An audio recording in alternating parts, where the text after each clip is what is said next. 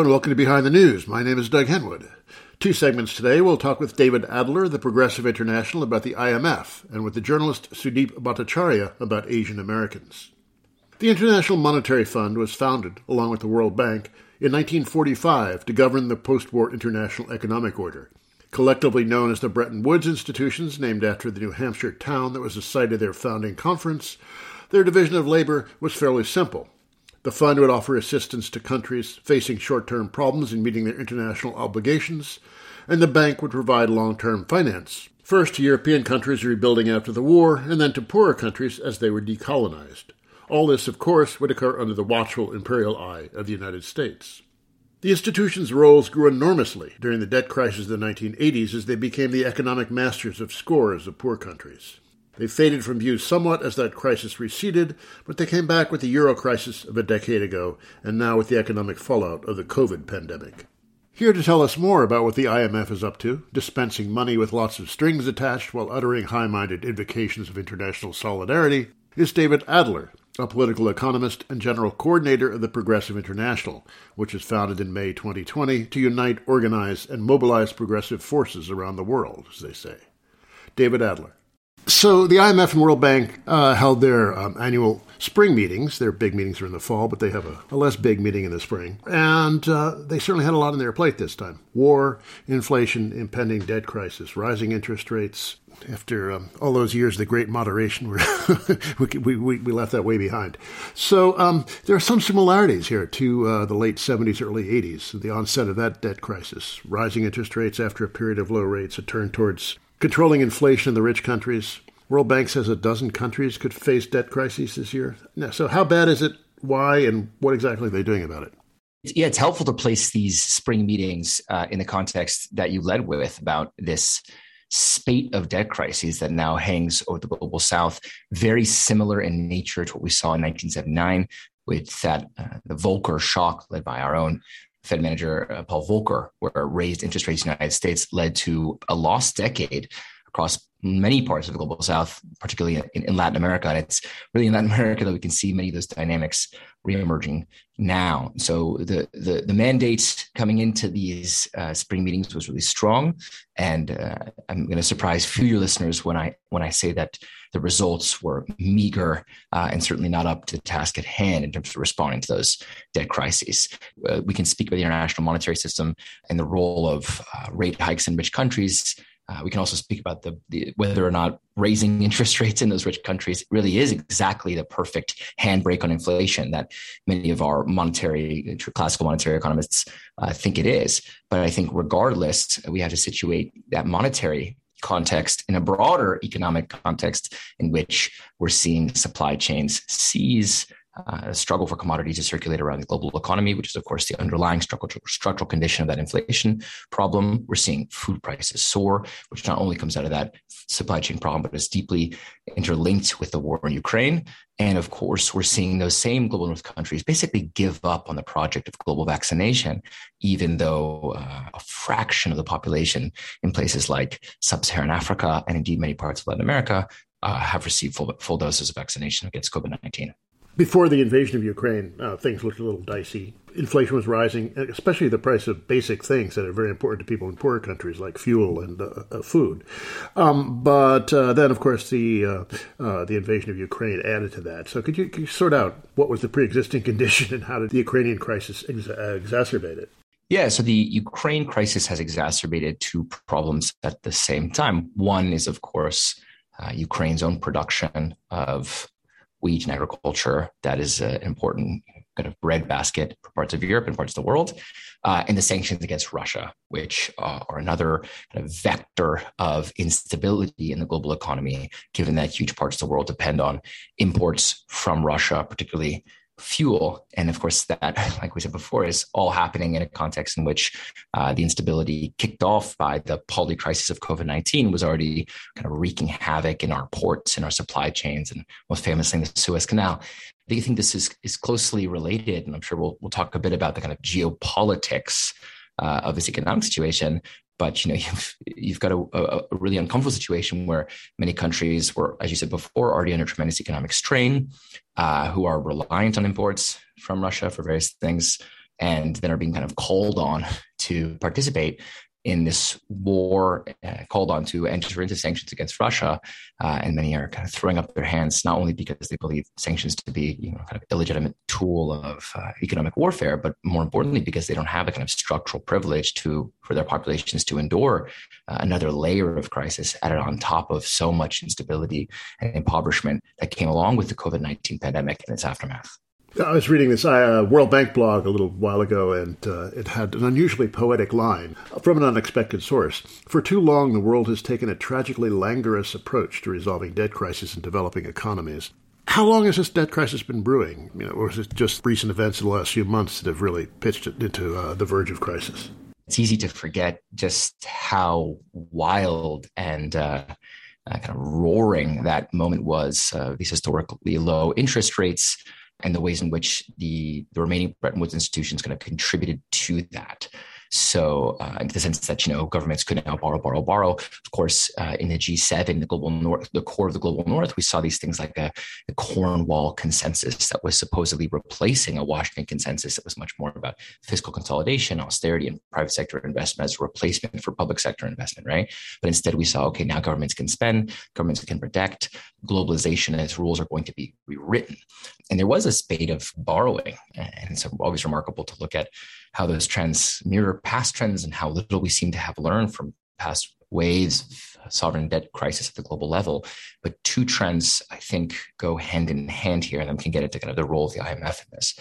One is really rapidly, rapidly rising levels of public debt around the world, particularly in the global south, in the context of a COVID 19 pandemic where you know, all these governments were spending, spending, spending in order to protect their populations and uh, prepare a public health response to the pandemic. And then a really rapidly rising uh, share of that public debt that's been issued in variable rates, which, of course, as I said before, is related to that sense of highly myopic sense that that roaring uh, expansionary period in which the rule book of neoliberalism was thrown to the trash can was going to be replaced by you know a new period in which governments could could, could spend and which central banks were the great protagonists of history.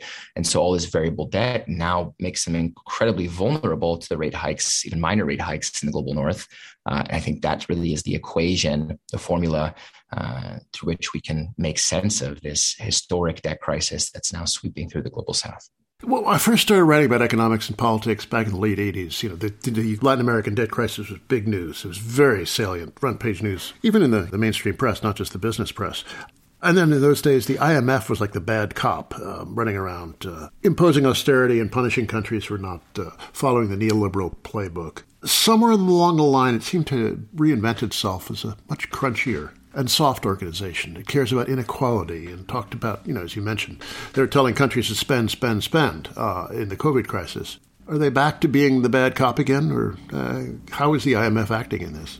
I would describe the transformation of the IMF as not so much the underlying mandate or the behavior of the fund, but rather the intensification of a kind of cognitive dissonance between, for example, its research departments who are unearthing findings from around the world that, for example, austerity doesn't work, uh, that structural adjustments is not a guarantor of uh, financial stability or economic strength, but quite the opposite in many, many cases.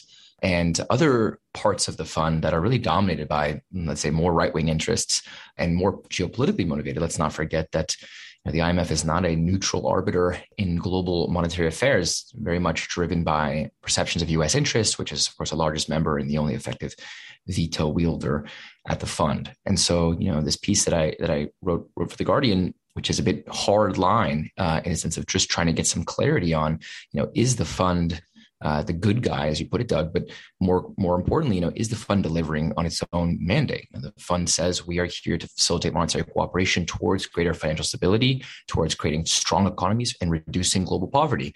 Uh, and as Georgieva, the, the fund's managing director, you know, has added to that mandate, you know, we're here to deliver international solidarity. That's how she refers to it now, a new spirit of solidarity. If you look around the world, we're seeing the betrayal of that mandate uh, across the board. And we can kind of walk through each of those pieces now. But just one stat to kind of kick us off there, because I think it's relevant to the question of has that Washington consensus transformed into a Cornwall consensus? To what extent is structural adjustment as the kind of paradigm of IMF lending really over? Um, you mentioned that great quote from Georgieva from April 2020, where she said, I, you know, I know it's very unusual for the IMF, but you know, I'm just going to come out and say, you know, please spend, spend as much as you can and spend a little bit more, she said, as the pandemic was kicking off and governments were looking to the IMF for support. Um, you know, and, and, as I point out in the piece, it's it's it was a bit too unusual to be true. There's an amazing report out from Oxfam that looks at the 85 countries that received pandemic support from the IMF in that period of the heightened pandemic in 2020.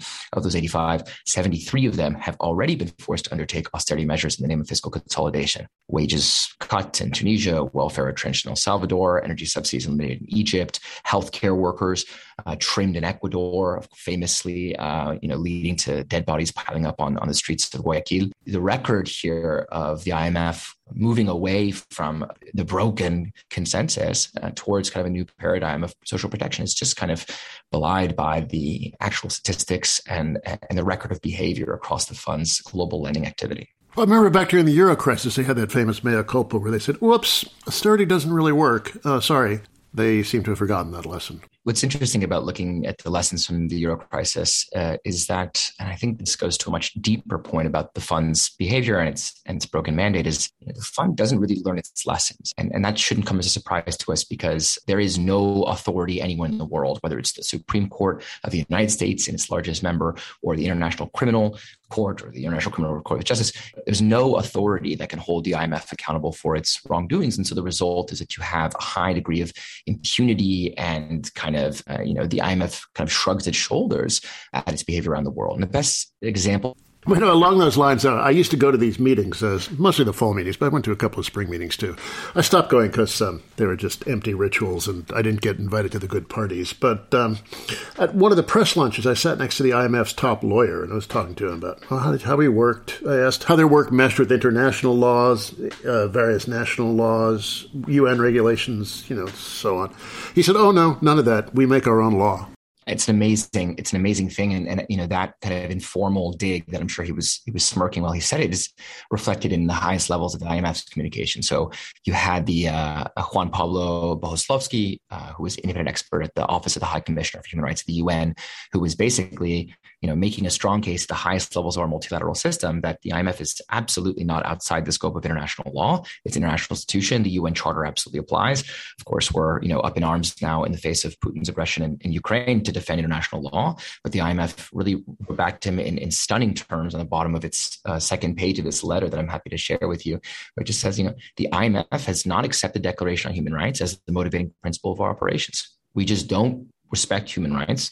And that's totally up to us to decide. So the best example to kind of illustrate that record of impunity beyond the Greek one that you mentioned is, is Argentina. And I think it's really important because Argentina is still in the throes of this crisis, not only economic crisis, but the political crisis that was kicked off uh, in the course of this loan. And in 2018, you know, the IMF pushed really quickly the, the largest loan in its history under President Mauricio Macri. That's $51.7 billion. And that was against warnings from its own staff who were like, we've done no backup planning, very little conditional, like we've done no analysis of where this money is going. And you know, of course, it was done again under that under the, the banner of that same mandate: stability, strength, solidarity. But it just had the exact opposite effects, right? It was used to kind of pay off international creditors, so enrich the richest people uh, in Argentina and abroad.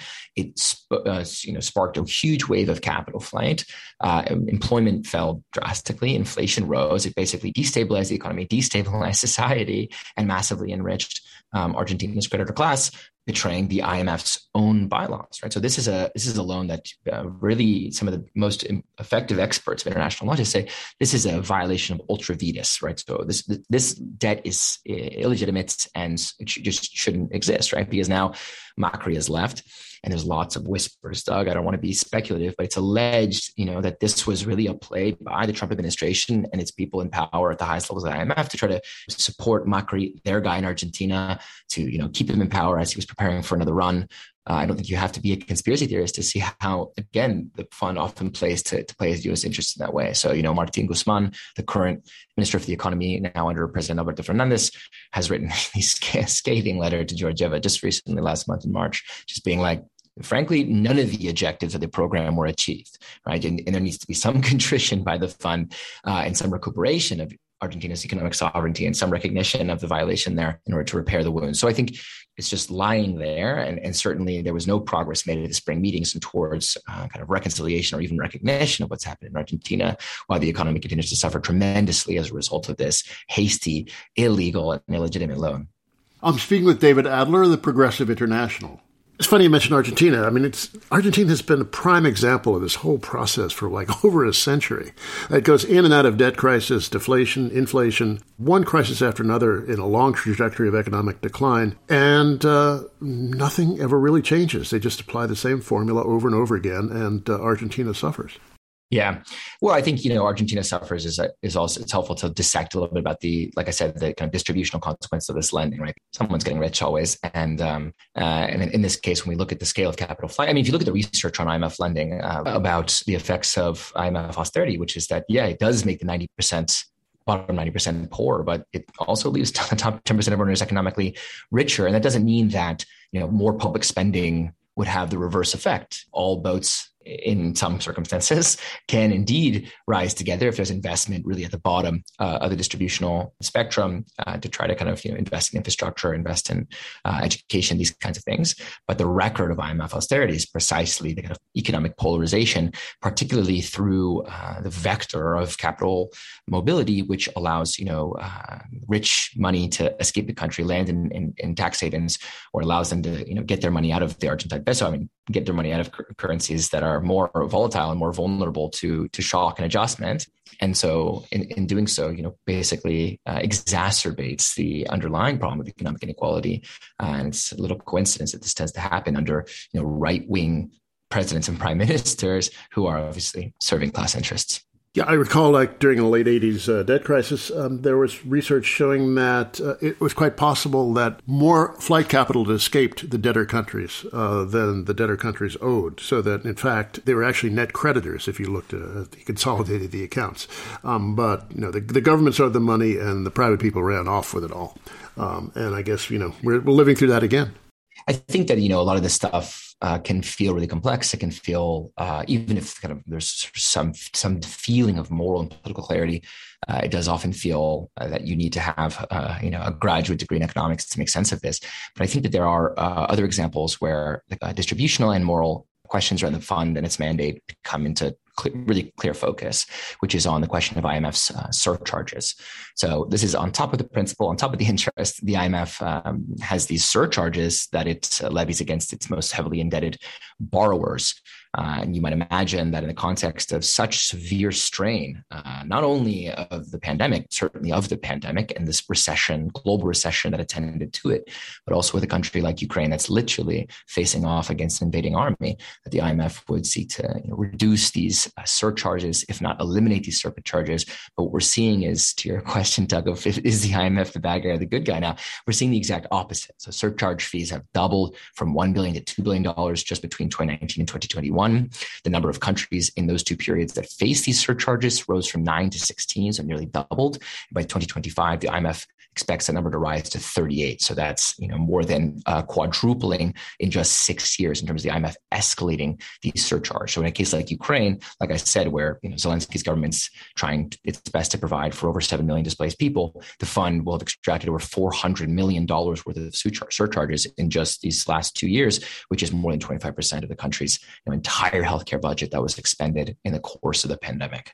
So these are, you know, pro-cyclical, highly punitive, really unnecessary fees that are being uh, extracted by the IMF, uh, and no one really knows why. This is not to say, Doug, that you know the IMF doesn't have a key role to play. The, the obvious direction in which this conversation goes is you know, should the IMF be abolished? It's a really interesting question. I personally think that the role that the IMF can play with respect to what's called special drawing rights, so you know the the provision of debt-free money to many of these countries, which we saw a huge injection of these special drawing rights that provided a really important buffer uh, for many of these countries in the course of this pandemic. I think that there is a role to play. What's remarkable is the resistance of the fund's management to these particular criticisms and the clear uh, evidence from laymen like me to uh, really high level international experts about what's there. And, you know, Doug, I would be very curious to hear more about, you know, your experience at these spring meetings, because from what I see in, in my own experience uh, engaging with the IMF, they create a really nice and convenient bifurcation between so-called civil society organizations that are responsible for reflecting needs and priorities of real people and communities and then the actual hard work of the fund's you know governance and, and its lending practices which are of course are kind of protected and immune from popular discontent that may be bubbling up either on the streets of cities like quito or buenos aires and you know the fund's headquarters in dc yeah, it was very much a, a tale of two cities. you uh, if you were just regular reporter like me for the Nation or something, um, you know, you were really outside uh, the inner sanctum. If you're uh, a banker, you've got to go to the nice parties and talk to all the the, the big wigs, and uh, you know, it was very clear where the power lies. You know, they put on a good show. Um, they wanted to make you feel all listened to uh, and they want to look open and democratic, but in fact they're anything but.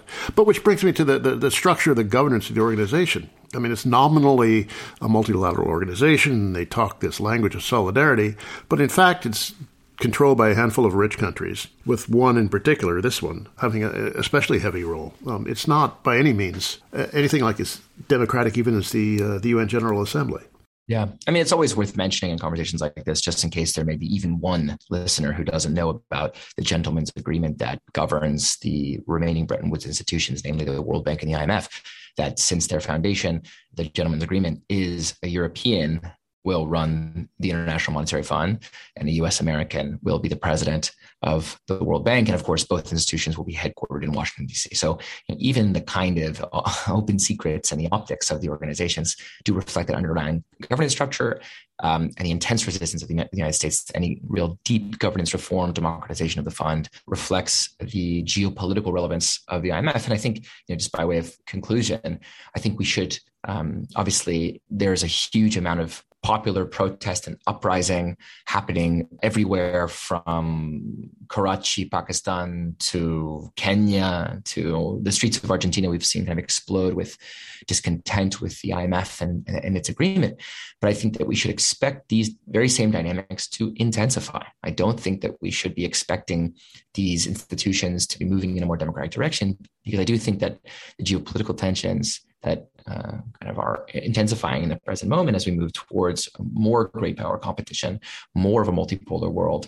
Uh, as we enter what we might consider to be a second Cold War, I think the weaponization uh, of the IMF, both for good and for bad. I mean, it's very possible that the US, while maintaining that control, will want to have a friendlier face to, in terms of development financing to other parts of the world. But in terms of actually maintaining a grip and a control over the institutions, over that infrastructure of, of international finance, I think it's unlikely that we're going to move in a more multilateral direction, given uh, security interests and the defensive crouch in which uh, the US blob, the, the, our, our state, our security apparatus now finds itself.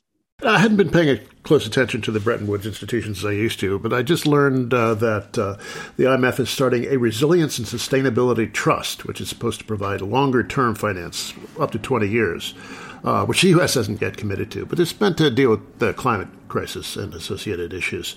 Uh, the IMF used to have a very short-term bias, you know, short-term balance of payments problems. The idea was it help a country over a rough patch. Now, of course, those rough patches were always very structural, likely to recur. But in any, in any case, that was the rhetoric. It was a short-term institution. Now they're moving into 20-year finance any lending out of this facility will have to come from, uh, along with reforms, the usual um, austerity um, conditionality.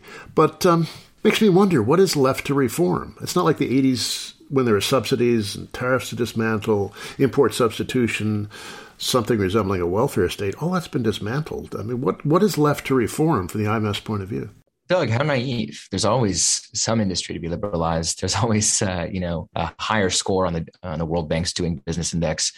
Uh, there's always more uh, of a, a, longer, thicker, brighter red carpet that can be rolled out for international finance. I think, as demonstrated by the tenure of Jim Kim a former physician and humanitarian who took over the World Bank with a promise to kind of reform it in a more humanitarian direction, ended up introducing this billions to trillions program, uh, trying to create a kind of cascading uh, international finance through de-risking asset classes. So, you know, if you can't anymore destroy an ISI or import substitution regime, what you can do is make mountains into assets. You can take railroads and make them into, you know, investment opportunities um, there's always more of the country to sell. And uh, I think it's a big piece here. Also, you know, there's going to be, you know, I, I live in Latin America.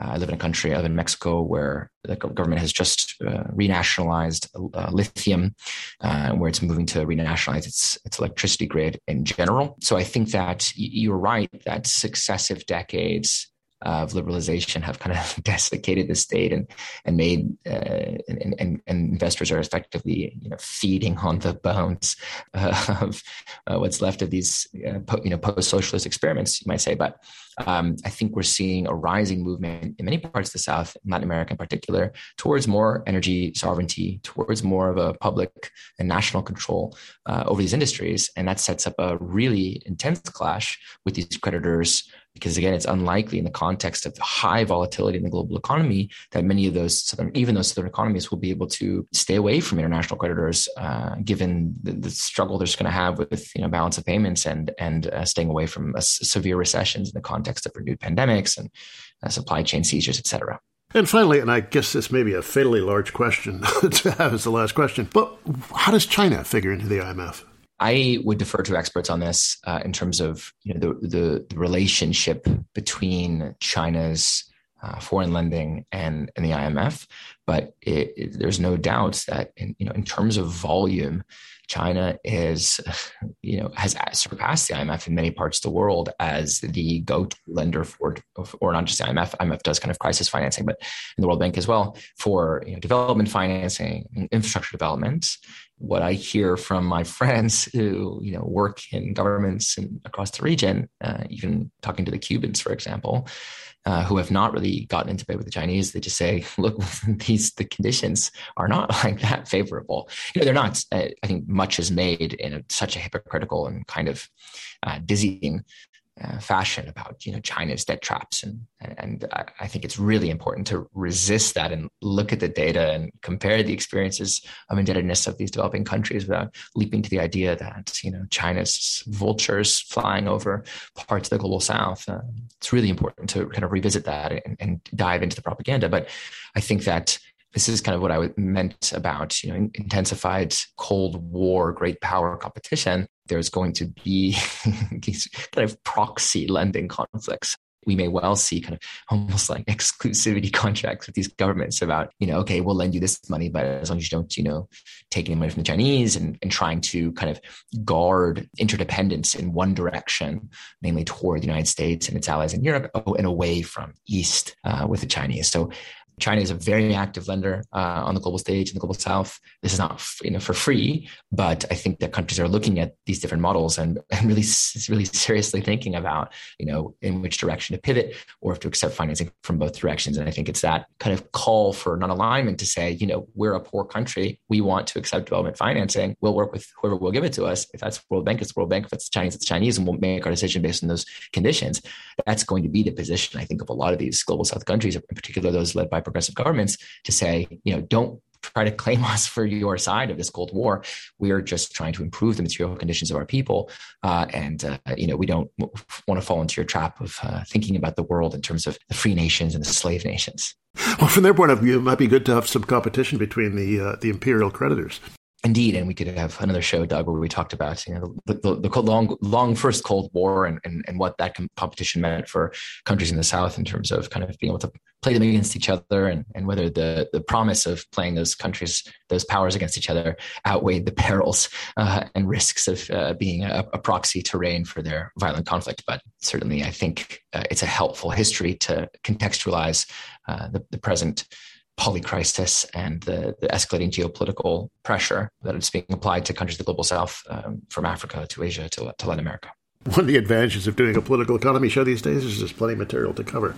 That was the political economist David Adler, general coordinator of the Progressive International. David mentioned a Cornwall consensus.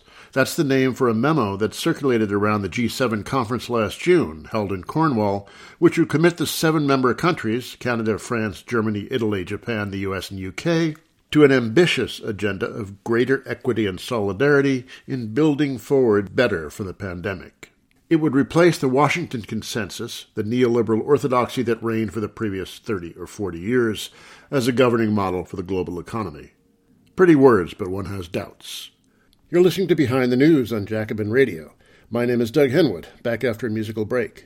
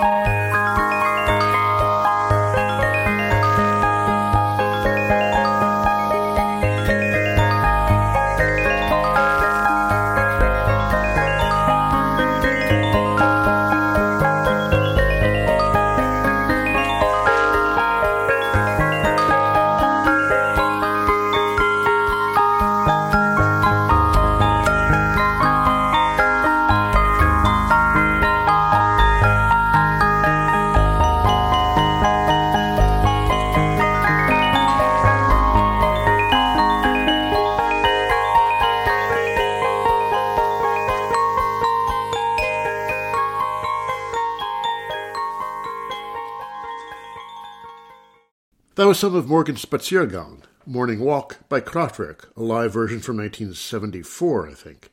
Today's music bears no relation to interview content. Next, Asian Americans. In the 2020 census, just under 20 million respondents self identified as Asian, or about 6% of the population. It's not a large group compared to the black population, 12%, or Hispanic Latino, 19%, but it is growing. It's also highly diverse, including impoverished dishwashers of Filipino origin and hedge funders of Indian origin. Is it fair to use a single label to describe them? How do they identify? What is the history behind the wave of anti Asian violence we've seen in the last couple of years? And what about political organization? Here to answer these questions is Sudeep Bhattacharya.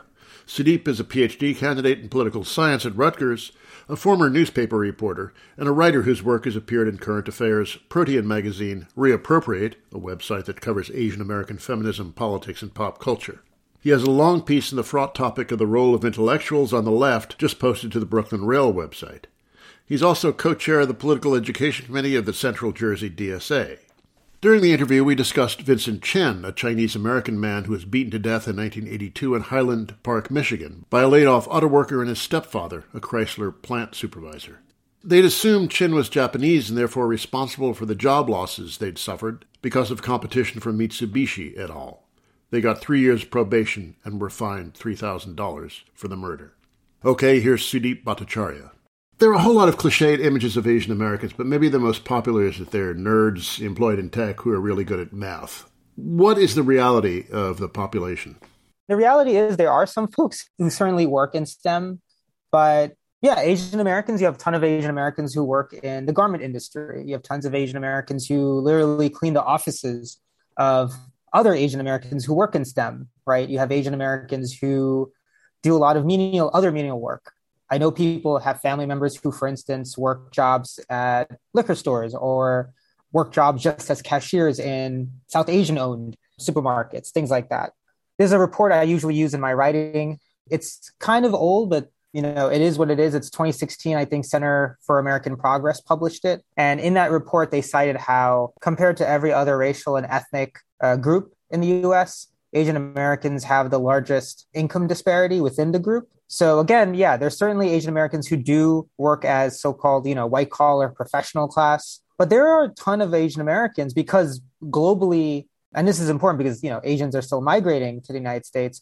Globally, Asians are still, for the most part, working class or laborers. So it, that's happening. That's obviously also seen in the United States. Again, like I said, there's plenty of Asian Americans who clean offices, work odd jobs, or are just trying to stitch together some things so they can keep up with cost of living that's also affecting a lot of us. And it's also a lot of us live metropolitan areas. Given the diversity of the population, you just described the, the great economic diversity, the, the big gap between rich and poor, the occupational diversity, but also ethnic and national. We've got East Asians, South Asians, Filipinos. Is it really right to use a single label? Do Asian Americans see themselves as Asian American first, or Filipino, or, or what? It is a complicated question, frankly. Um, I do want to highlight a really amazing place to go and also dig into this research. Uh, it's called AAPI Data. It's spearheaded by um, some political scientists that I really look up to, Karthick Ramakrishnan and Janelle Wong. So they've been the ones who've really been collecting a lot of this uh, survey research from Asian Americans. Um, I believe one of their major publications where they put all this data together was also in 2016.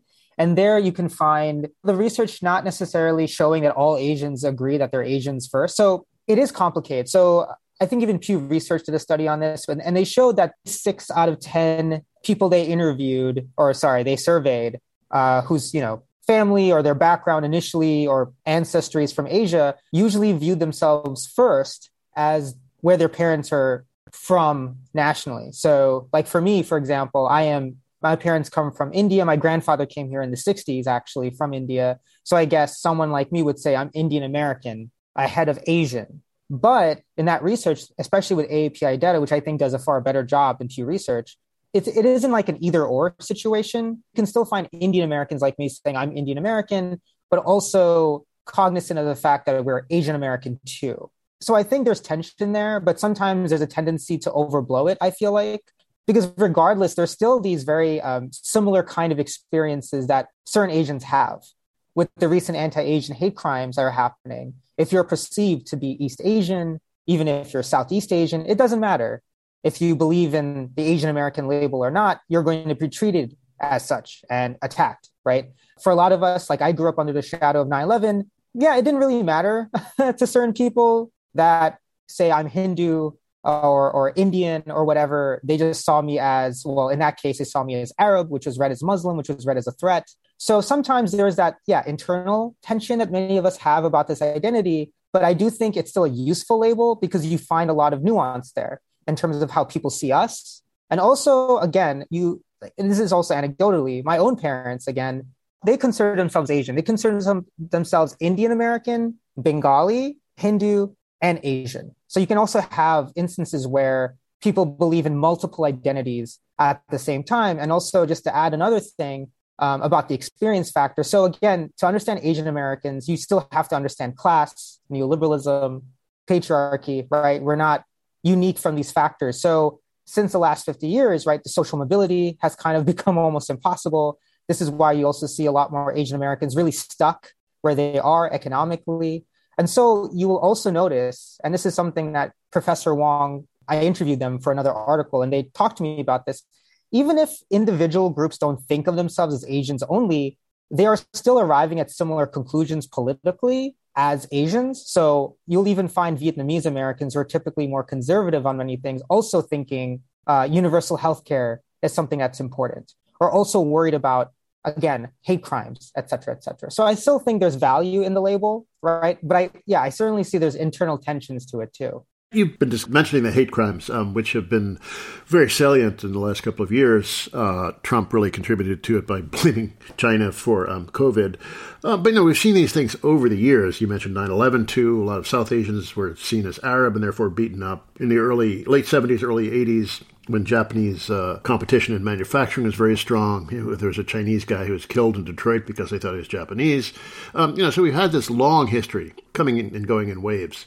Um, but could you talk about this the historical background of this anti-Asian violence, and then you know, maybe uh, then talk about what characterizes the current wave, what makes it similar or different uh, from its predecessors? It's a uh, sad reality that anti-Asian violence is not. It, it's familiar to many of us it started the moment that uh, Chinese uh, immigrants arrived here to the United States. Shortly before the U.S. Civil War started, you had um, a lot of Chi- again a lot of Chinese laborers mostly who were fleeing China. China was not colonized in the same way as India and other Asian nations, but it certainly was negatively in- impacted by European colonization or certain forces by the Europeans. I mean, literally, the British got uh, Chinese folks hooked on opium so it can uh, force them to trade with them. normal stuff like that that the Europeans have done. So a lot of people were fleeing, but a lot of them went to the to the west coast to look for gold, to follow that dream that they had to at least get some sort of financial security. And soon after that, you can see, and this is also from the historical work done by Erika Lee and others who show that very quickly after that, there was a lot of mostly white laborers demonstrating against um, the Chinese. You also had business owners realizing this sort of um, anti-Chinese fervor was kind of creating a lot of quote unquote discontent. And so that led into uh, the Chinese um, anti-Chinese uh, immigration acts in the I think in the 1870s, 1880s. Um, and then you have the gentlemen's agreements, right? That was done between the Japanese Empire and the United States. And then shortly after that, most uh, Asian immigration was curtailed heavily. Um, only if you had the money or you were seen as a professional class person could you come into the United States. And that only changed in the 60s. It is something that is both like amazing to think about that there was this long period of time in which Asian Americans and Asian people were targeted and focused in this way. So it is familiar in that sense. And I think the issue with Asian Americans and Asian people in the United States has been we have been seen by certain forces in this country as the quote unquote internal enemy. And this is what's familiar today. You mentioned Trump talking about quote unquote the Chinese virus. And then, of course, um, him sort of leading a really uh, tough campaign on, on China, on treating China as this existential threat versus, I guess, every other competitor before us. And a little bit of this happened also in the 80s with Japan, right? To your point about the young man who was murdered, I think in Detroit, his name was Vincent Chin. He was murdered by two white men who called him basically a slur for someone who's Japanese. And they blamed him for stealing their jobs. And he got into a fight with them. He was very like trying to defend himself and he wasn't taking any from them. And they just, you know, they overpowered him and killed him. But that's the familiar thing that's happening now. We are sort of seeing East Asian Americans being this kind of vessel for these broader uh, economic, financial battles and world power battles. I think that's the familiar trope. But what's slightly different, I can, I, I think, is I think there's more attention finally being paid to what's happening with Asian Americans actually than in years past. I think that's a little bit different. And certainly, I also feel like, in terms of the vitriol towards Asians right now, I do think it's connected again to the rise of China, to how it's being portrayed even by the Biden administration. They're obviously. Yeah, liberals are really playing along with this stuff. And yeah. I've seen like Robert Kuttner in The Prospect. Uh, really yes. flirts with yes. pretty anti-Chinese racism, and it's it's very distressing when I read that sort of thing. It's not just you know right-wing yahoos who, right. are, who, who are spreading this stuff. Uh, now, where does this come from? You, you, mentioned a couple of instances where workers themselves instigated the anti-Chinese uh, mm. violence, uh, anti-Asian violence uh, in general. Is it the capitalist class manipulating the feelings of mm. the working class uh, the, to divide and conquer, or is it uh, bubble up from the grassroots? Both. I know the answer. It's just both. When we talk about racism and white supremacy in the United States, we need to talk about like there's a there's a term in political science called path dependency, where certain things take shape and become very familiar uh, in people's lives, whether or not it really benefits them. Because, you know, ultimately, for a lot of white workers, white supremacy really doesn't work for them. Having a society in which you're allying with your bosses will really still screw you up at the end of it, right? But that idea of white supremacy, the idea of what is seen as labor for some people is white people being screwed by these so called foreigners and foreign governments, that certainly is now part of some of the like what you mentioned bubbling up from below. But then there's obviously um, elites right? Elites who want us to confront china in this way. Steve bannon for example was obsessed with convincing trump and other people that our main enemy was china like he was very much saying oh we should work with russia even but china is the main person or the main entity. And same thing with biden. Certainly there's a little bit of that. Like i really do believe that you know some liberals are now being led to believe that China is this existential threat, is this like number one world enemy because of that elite factor of people they trust telling them as such. So it's a little bit of both, frankly, because I don't think it's someone wakes up and has no idea about how they might feel about Asian Americans um, until someone just tells them that. I'm sure when you read the news constantly and you think about these things as a person who's non-Asian, even as a working class person, you might carry with you certain kind of tropes, stereotypes, resentment but I also think elites, like even Biden, I don't think he's he wants that to happen, but certainly he's contributed to that, or at least the liberals and some liberals have done that too, where yeah, we're seeing China being portrayed as this next big bad. And that's also very familiar to the 60s and 70s, right? When you had, once again, China being a country that certainly wanted to have more relations with, but at the same time, a lot of liberal and conservative commentators feared because of Mao's China. And same thing with Vietnam. The Viet Minh being so successful in their, you know, fight against the United States, they were being portrayed as this like quote unquote Asiatic horde. So there's a little bit of both, the bubble up and the top down approach. I'm speaking with the journalist Sudeep Bhattacharya. Yeah, I mean, with China, I mean, there's there's this real competition between the U.S. and China economically and politically. In many ways, you know, the China is the rising power and the U.S. is the fading power. So that's going to provoke hostilities. But then there's also this long heritage of anti-Chinese racism to draw on to fight that battle. It's really pretty unfortunate uh, confluence of events that's uh, producing this really toxic environment like again, like, like Vincent Chin, like I think he was murdered in the 70s, late 70s. I think it was the early 80s. Early 80s, right. Okay. And then you have also instances now where hate crimes are also focused on the elderly, women. Like you have instances where women are followed to where they live. You have instances where Asian American women are pushed, shoved, older women being beaten up. That, yeah, it certainly cannot just be connected to anti Chinese rhetoric or the whole quote unquote COVID China virus thing. But there is certainly a history of where certain Asians are viewed as scapegoats in certain moments in time. And that seems to always bubble up in these kind of instances. And what about the relation to imperialism? Is this kind of a domestic blowback of imperial adventures? If you look at early immigration, like I said, there would be no reason for Asians to migrate to the United States unless there were Europeans, US interests meddling in Asia, right? Same thing with uh, Indians. Like I think the migration of Indians really picked up in the 80s and 90s, right? And this is, you know, of course, the British weren't around anymore, but the conditions in which, like the poverty, the sort of um, imbalance between the capitalist class and the working class, these are these are things that were planted by certain elites, right? And then so you're you're seeing that kind of fruit being born now. But I also think it's interesting to take note. I do want to emphasize too that there's also a lot of fertile ground for Asian Americans to organize against these things. This is my next question. You know, you've you've written about uh, the possibilities for, for, progressive Asian organizing. So, what's that look like? Um, what's going on in that uh, in that dimension?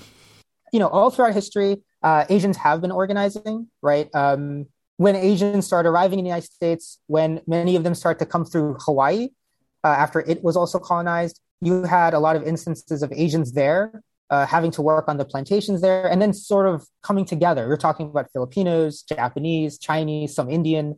Despite their language differences, some of their religious differences, they were actually organizing together to take back some control from the uh, white establishment. There's also the, the reality that Asians also are somewhat of a colonizing force there because you have the native Hawaiians who've been totally screwed.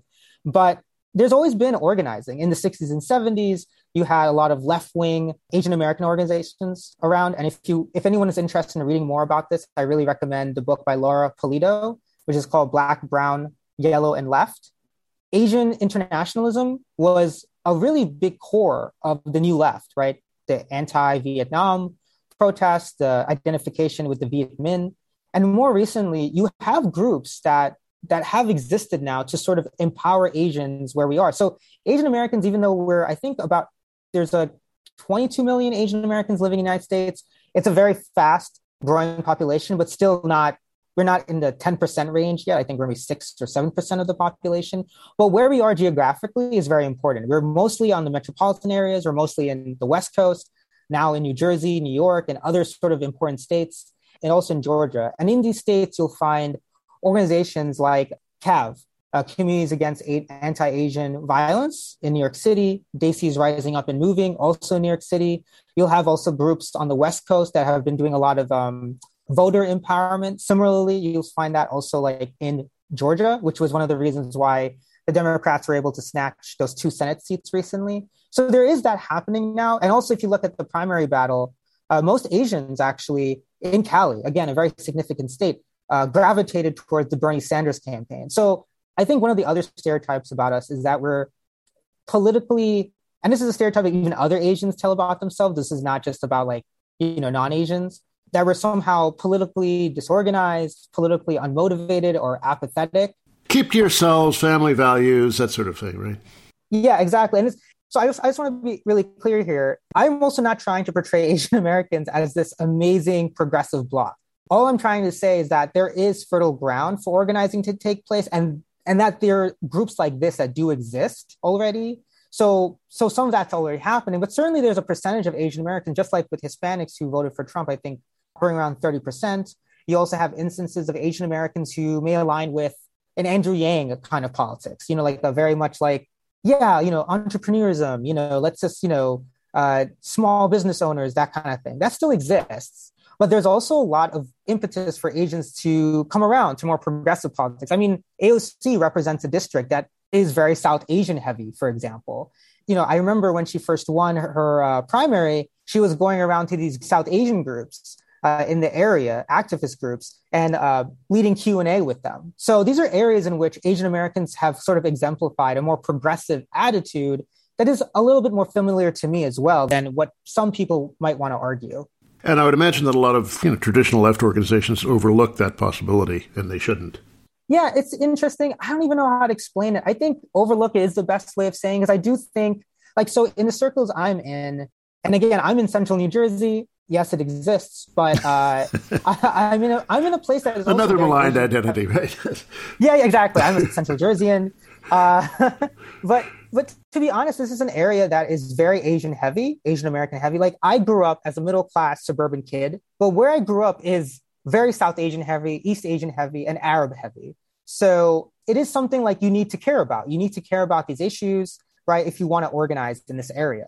Um, so I'm just saying that as a caveat if in case someone else from another part is like that doesn't sound familiar to me but to me it is like something we discuss sometimes in our chapter but even then up until the murder of the uh, six asian women i think there was eight or nine victims overall in the atlanta murder uh, up until then to be really honest with you in some left spaces i've been in it's nothing like malicious, it's like what you said, there's a sort of void or lack of analysis, even among Asian American lefties who don't want to maybe dig deep enough or don't have an interest or frankly don't even know some of our own history. And I, I say that as somebody who also had to learn our own history as an adult. And I teach a class on Asian American identity now, but I had to also brush up on that history. So I, I do think it's more of like, yeah, more of a void sometimes on the left as well. That was Sudeep Bhattacharya, a writer and PhD candidate in political science at Rutgers. That's it for me, Doug Henwood. Let's go out with this, another irrelevant musical treat, this from Sebadoh's Pink Moon. Till next week, bye.